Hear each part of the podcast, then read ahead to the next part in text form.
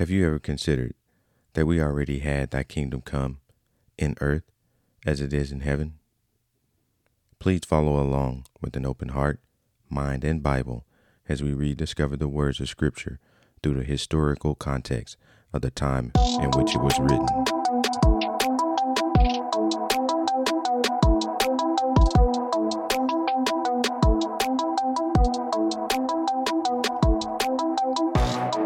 Greetings to the Kingdom Citizen. I'm your host, Glenn Crew, and as an ambassador of the Kingdom of God, I'm so honored and excited to be with you again, as it is the will of the King, both spiritually and politically, because we represent a government that is the Kingdom of God. Greetings, greetings, greetings, my fellow citizens. I hope this week has uh, blessed you, as I normally would say.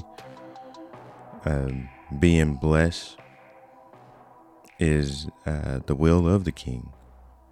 You know, no matter what you're going through today, know that God is the creator of all, and He knows that what you're going through, uh, He's already conquered. My favorite verse, John 16 33 says, Trials and tribulations will come, but be of good cheer. I have already overcome the world. So rest in that, my fellow citizens. So um, this week, we will continue to lay out a picture to show how God organized every detail in the beginning that He wants us to know through uh, His Word. So before we begin, I just want you to keep in mind to look at the word through the lens of a kingdom.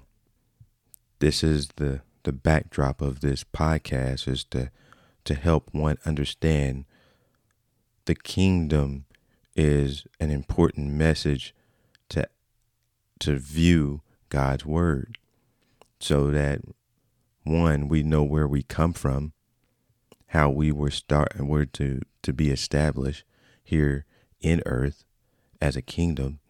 And then, you know, the fall severed us from the kingdom. And then Jesus, our Lord and Savior, brought the kingdom connection back to the Creator, right? But we just haven't experienced that yet in full. So we we want to keep that in mind uh, as we go through the text, and remember uh, the term dominion refers to a king's authority, his absolute power, and the word dominion refers to property, the area, the authority in which it extends or influences. Okay, so uh, let's get into the word. I know that we've been in, uh, last week we were in Genesis 1, and we didn't get any further. So, um, 1 and 2 are, they have enough context there that we we can dig even deeper on that, but you know, I want to try to keep the the podcast short, just so that we can, uh, you know, I want to keep the ear of the listener as well. But uh, what we're going to do now is go to Genesis one, and we're going to read three and five, three through five. It says, "Then God said, Let there be light, and there was light. God saw that the light was good." And God separated the light from darkness. God called the light day, and the darkness he called night. And there was evening, and there was morning, one day. Now, again, there's a lot to unpack, even in, you know, verses three through five. But let's just kind of go through some uh, some commentary of this, right? I'm going to utilize uh, some more commentary to you know, help further deepen and, and add some clarity and so that, you know, you can see that what I'm wanting to convey uh, through this podcast is not just my own thought process, right? But it is an avenue to help those who uh, are in the Word and those who are, are just now starting to apply a correct visual lens through the word so that it attaches to the heart and, and it digs into your, your heart uh, differently. So uh, in Genesis 1 3, it says here that God said effortlessly that he spoke light into existence. Right? So we know that it says, then God said, you know, even the word then, that means it happened immediately.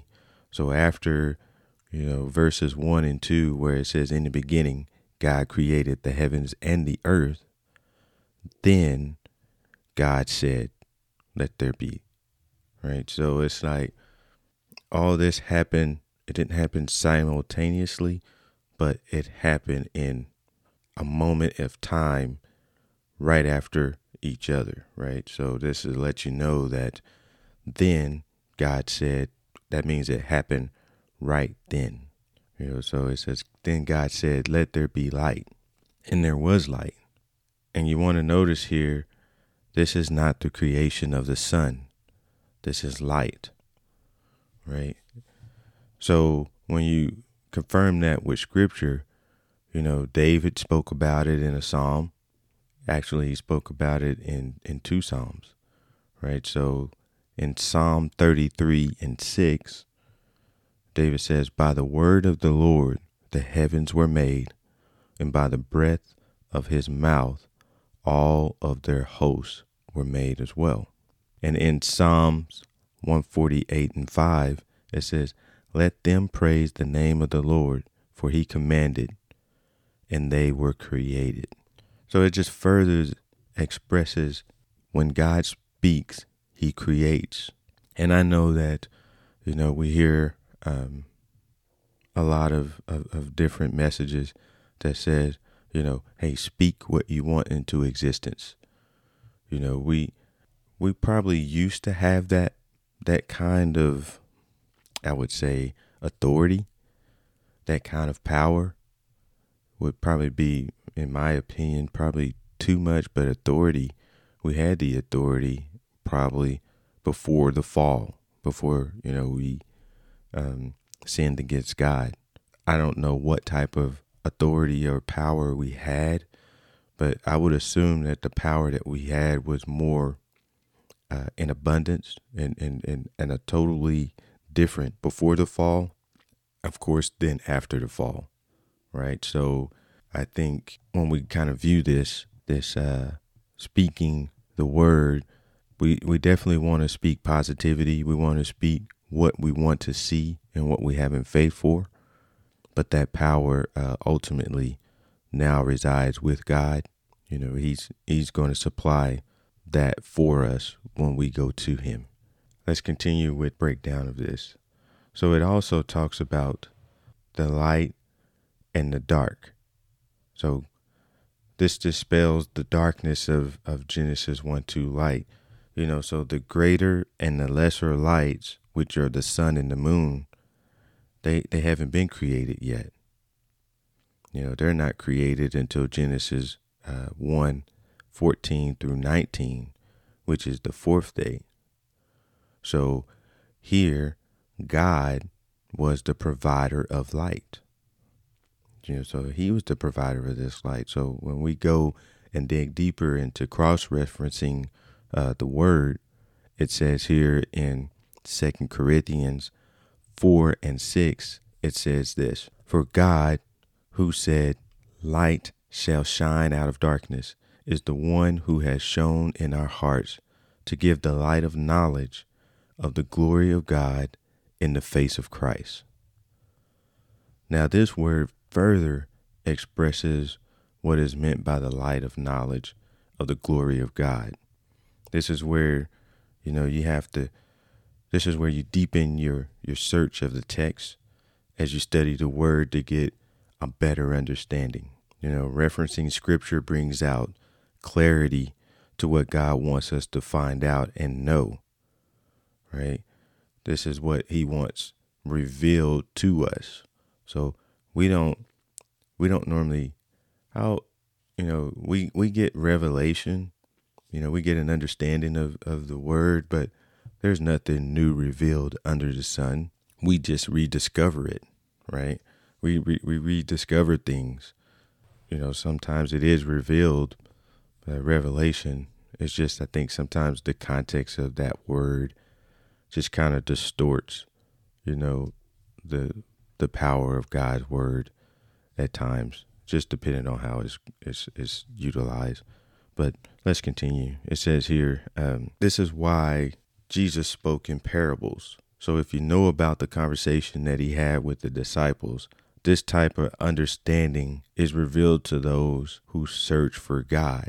You know, some deeper things are revealed to those who go one step further to search for God, to search for clarity, to search for understanding. And that's why it's important to not only just take the word at, at face value, but also go a little deeper because this is where God shows himself to you and it allows you to deepen your relationship with God because that's the goal is you know you got to have a relationship in order to go deeper you know there has to be some type of relationship some some things are, are given you know to one to deepen that.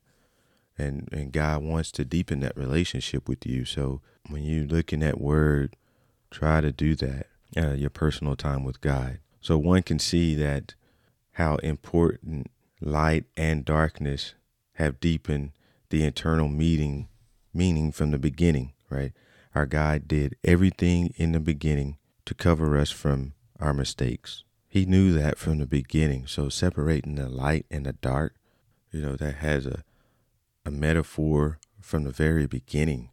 You know, he was separating the light from the dark, separating sin from us, you know, from the light, you know, those who have accepted our Lord and Savior Jesus Christ has stepped into the light, and those who haven't are, are separated, are in darkness.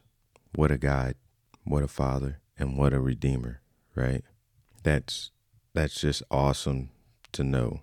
So when we go and look back at the separation of, of the light, it also takes you back to it also takes you back to Colossians 1 and 13. It says here, For he rescued us from the dominion of darkness and transferred us to the kingdom of his beloved Son, in whom he have redemption and forgiveness of sins.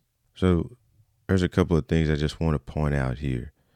Dominion, that term dominion, and of darkness, and transferred us to the kingdom of his beloved Son. There's the word kingdom again. Kingdom is important. And that's in Colossians 1 and 13. Again, you can see how important light and dark darkness is in, in, in the word, right?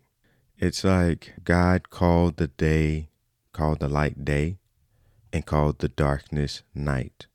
And there was evening and there was morning one day. So God says, God gives dominion to those who give name, you know, give a name to something. So that's why he charged Adam to name the animals because that's what he gave him dominion over, right? Was the earth and, and the animals. Right? So here now God demonstrates his his dominion over the light, over the darkness of the earth, of the universe. Right? So he's he's showing ownership here. He's showing that this is his kingdom He's the provider of this this everyday necessity for us. The light that we see that allows us to see the things, the material things that that are being built. You know, allows us to see, you know, cars and concrete and roads, buildings, people. It allows us to to see and bring illumination to the things that we see. So that's how important our God is. He's the provider of that. So each day when we wake up, there should be an enormous amount of gratitude just for the light. You know, when you're praying, thank you, Lord, for the light. You know, the very thing he he did was hovering and bringing breath and bringing light. This is our God and how wonderful is is it to know that God. So this is the end of our conversation for today, but I want to kind of end it with right in Revelations 21 and 22. He says here, I saw no temple in it, for the Lord the Almighty, the Lamb, are its temple. It says, And the city has no need of the sun or the moon to shine it, to shine on it, for the glory of God has illuminated it, and its lamp is the Lamb. The nations will walk by its light, and the kings of the earth will bring their glory into it. The beginning of this light, that when God said, Let there be light here, that's His glory. And it's going to shine in the new heaven and the new earth. And there won't be no sun, there won't be no moon, there won't be no stars, right? There won't be no electricity of light that we create, you know, or that we make uh, from the things that He created when you just sit back and you meditate on that, that's that just brings a whole new meaning and definition to um, what you think about our Lord and Savior, our God. You know, so God is sovereign. He's the Lord of all, and He's the creator of all. He's the sole owner, the sole possessor of heaven and earth. And this makes God the King of the universe right? The king of all. His ownership and his authority, it extends here on earth with his kingdom influence. And when you meditate on that factor, your thoughts of God deepen, your gratitude widens, and your love for the Creator becomes greater. So I'd like to end today's podcast with an altar call. And if you have ears to hear the call of God at this moment and has asked you to be willing to submit to Him and become a part of the kingdom, repeat this confession after me. I confess with thy mouth and that Jesus is Lord, and I believe in my heart that God has raised him from the dead, and thou shalt be saved. That's Romans 10 and 9. And if you said this with a deep personal conviction, without reservation, that Jesus is the sovereign over me and everything that I have in my life, that He's the sovereign owner, this phrase includes repenting from sin, trusting in Jesus for salvation, and submitting to Him as Lord. This is the volitional element of our faith. And if you uh, said that wonderful verse and repeat it after me. I, I like to know that, and if uh, you can share that with the with me in the comments that you accepted, I'd just like to celebrate you, and I'm sure other fellow citizens would like to celebrate you as well.